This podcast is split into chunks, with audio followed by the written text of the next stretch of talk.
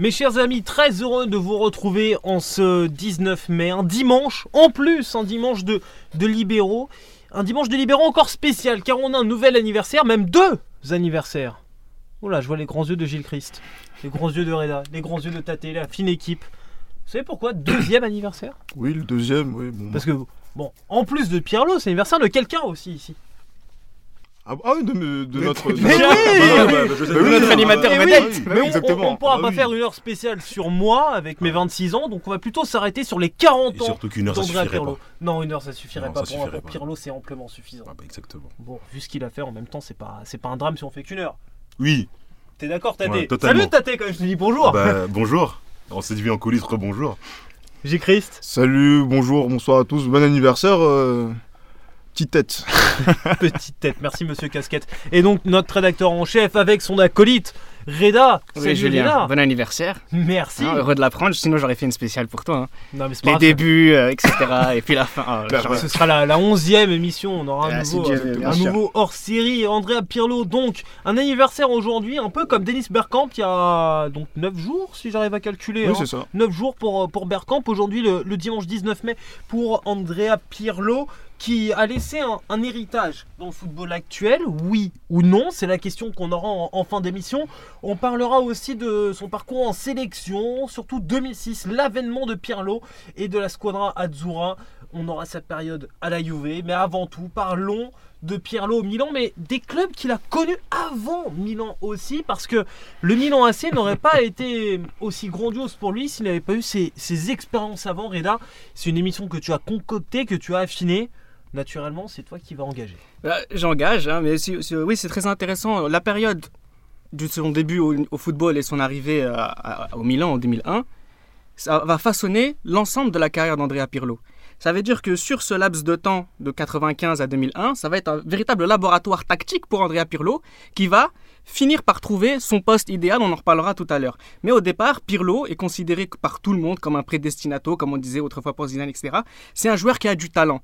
Certains diront même qu'il est meilleur que Del Piero, meilleur que, que, que Baggio en tant que trequarista. Ça veut dire ce neuf et demi, élégant, capable de jouer entre les attaquants et les milieux de terrain.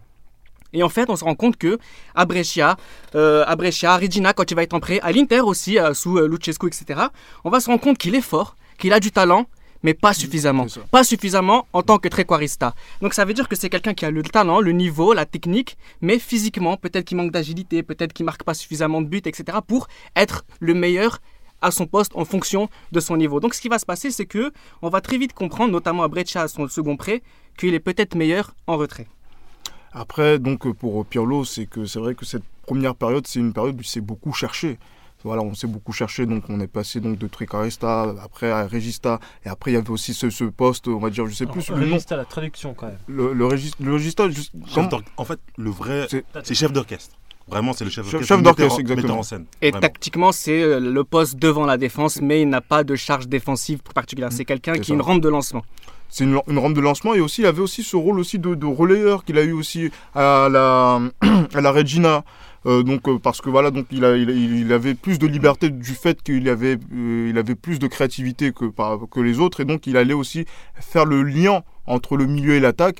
Et en fait on a beaucoup cherché tactiquement ce, ce, ce que ce soit l'Inter que ce soit la Regina où on, on va dire qu'il a fait sa première saison complète euh, en, en Serie A. Et aussi donc lors de son retour à Brescia pour les pour les, les cinq derniers mois de la saison 2000, 2001. voilà 2000 2001 euh, c'est voilà et c'est un joueur qui euh, à partir du moment où Mazzoni a eu cette intuition c'est une véritable intuition euh, donc de le placer donc devant la défense on va dire que là on a trouvé quelque chose pour Pirlo mais après c'est pas quelque chose qui a perduré dans, dans, le temps surtout à l'Inter. Surtout voilà surtout surtout voilà donc qui a perduré dans le temps surtout dans la première saison par exemple au, au Milan AC et donc là il arrive dans un contexte où il revient dans un poste de numéro 10 avec Fatih Terim Et après, Ancelotti arrive. Et je pense qu'Ancelotti donc, a vu un petit peu donc, les qualités de, de, de Pirlo donc, euh, à, la, à, la, à, la, Regina et à Breccia. Breccia surtout. Et surtout à Breccia. Donc, parce que c'est vraiment c'est cinq mois, qui a, ouais, c'est six mois, c'est cinq mois, six mois ont vraiment marqué en fait, voilà donc euh, cette cette période-là, puisque euh, Breccia fait un bel exercice, ils vont en coupe intertoto et après aussi ils, vont, ils font une performance aussi majuscule contre la Juve avec Baggio, avec Baggio sur une passe de Pirlo en plus. Cette fameuse passe. Euh... Cette fameuse passe avec le contrôle de Pirlo qui est d'un enfin de Baggio qui est d'un autre monde. Qui, a, qui, qui, qui, va marquer et euh, c'est voilà donc c'est à cette, à cette époque là qu'on va voilà qu'on va se voilà qu'on va se dire que Pirlo c'est la confirmation des espoirs qu'il y avait que par exemple avec la sélection italienne euh, où il était il a eu le record le record donc de sélection en espoir où il a aussi euh, voilà éclaboussé dans son talent cette cette catégorie de d'âge mmh. avec la victoire qu'on appelle à l'Euro 2000 espoir et voilà c'est ce joueur là qui avec Ancelotti, va prendre une autre dimension plutôt dans la, voilà, dans la deuxième partie de saison 2001-2002 à ce poste de, de Regista. Mais pour en revenir à ce que vous disiez au tout début, là on parle d'un très très gros talent de base. C'est-à-dire qu'en Italie, on parle de Baggio, on parle de. Je parle chez les jeunes. Hein. On parle de Baggio, on parle de Cassano, on parle de Del Piero, on parle de Totti. Et chez les jeunes, on parle de Pirlo qui était vraiment un énorme talent euh, dans les sélections de jeunes. Même avant les espoirs, il était vraiment considéré avec un talent vraiment exceptionnel. Ah oui. Et ce qui a été fort par rapport à ce qui s'est passé par la suite, c'est cette remise en question, comme disait Gilles auparavant, de ce qui s'est la transition qu'il y a eu à Breccia, les, six, les cinq derniers mois de l'année 2001, 2000-2001, avec Carlo Mazzani qui l'a fait jouer devant la défense. C'est cette remise en question de ce talent qu'il avait et même des titres qu'il avait gagnés chez les jeunes.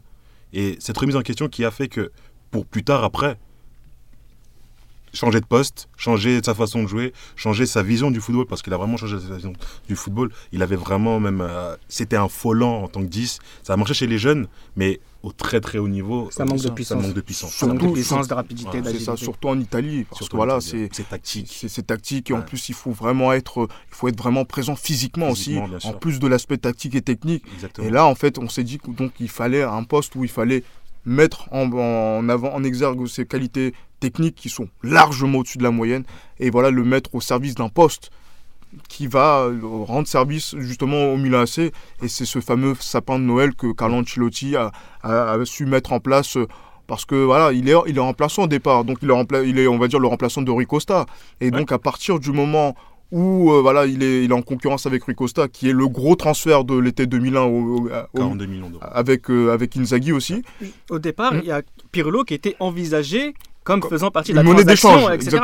c'est un véritable concours de circonstances qui fait que Pirlo aujourd'hui, le Pirlo qu'il a eu, parce qu'au départ il vient pour remplacer bon Leonardo Boban, etc. On joue devant et ensuite on se rend compte que on se rend compte, on se rend compte Ancelotti se retrouve avec des blessés, Gattuso, Ambrosini et c'est à ce moment-là qu'il se dit Pirlo. Donc c'est vraiment tout ce début de carrière, c'est un concours de circonstances qui vient contredire ce talent que tout le monde avait avait remarqué. Et justement Ancelotti quand il va mettre son sapin de Noël, quand il va mettre aussi son son 4-4-2 losange, pas forcément sapin de Noël mais losange, Pirlo, ça va être, ça va être celui qui va être systématiquement. C'est la base en fait. Systématiquement la défense. C'est devenu la pierre angulaire d'un ou deux systèmes tactiques Il... avec des animations plutôt hybrides qui finalement correspondaient au personnage dès le début. Dès le début. Mais il faut savoir que la naissance du de Noël, c'est Ancelotti qui l'a mise en place, mais c'est Berlusconi qui Et lui a dit. C'était pas en décembre. Et c'était pas en décembre. Non. La blague.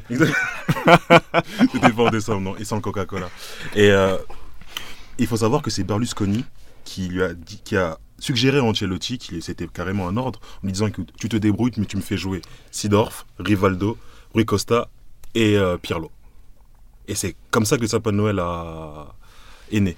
C'est sous un ordre de Silvio qui s'y connaît aussi en foot, mais parce que Berlusconi voulait vraiment mettre aussi en avant ses, ses joueurs et ses stars, et il voulait vraiment que ces quatre-là jouent en même temps. Et c'est comme ça qu'est vraiment né le sapin de Noël. Mais ça aurait été incapable, ça n'aurait pas pu fonctionner sans le talent d'Andrea Pirlo. Ça veut dire que c'est quelqu'un qui a un catalogue de passes qui est infini. Il est capable de tout faire, de toutes les passes possibles et imaginables. Donc ça veut dire que c'est quelqu'un qui va être capable de jouer systématiquement vers l'avant avec des passes courtes, c'est-à-dire les deux milieux terrain, les deux milieux 8 qui sont autour de lui. C'est quelqu'un aussi qui par des passes verticales va directement toucher les créateurs. Rui Costa par la suite Kaka, donc ça veut dire c'est quelqu'un qui va faire des passes verticales de, de 25 mètres directement dans les pieds des créateurs.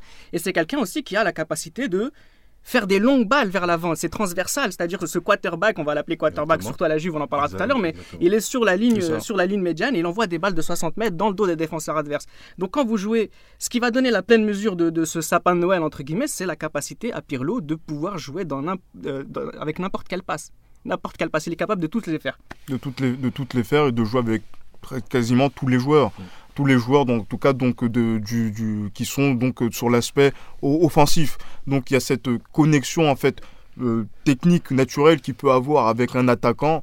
euh, un pur neuf comme Inzaghi, mais aussi avec un joueur qui est au style raffiné comme Shevchenko, euh, avec un joueur que voilà donc on va dire un petit peu soliste comme Rivaldo, hein, des passeurs comme comme Sidorf, comme Costa, comme, euh, comme Rui Costa, surtout Rui Costa.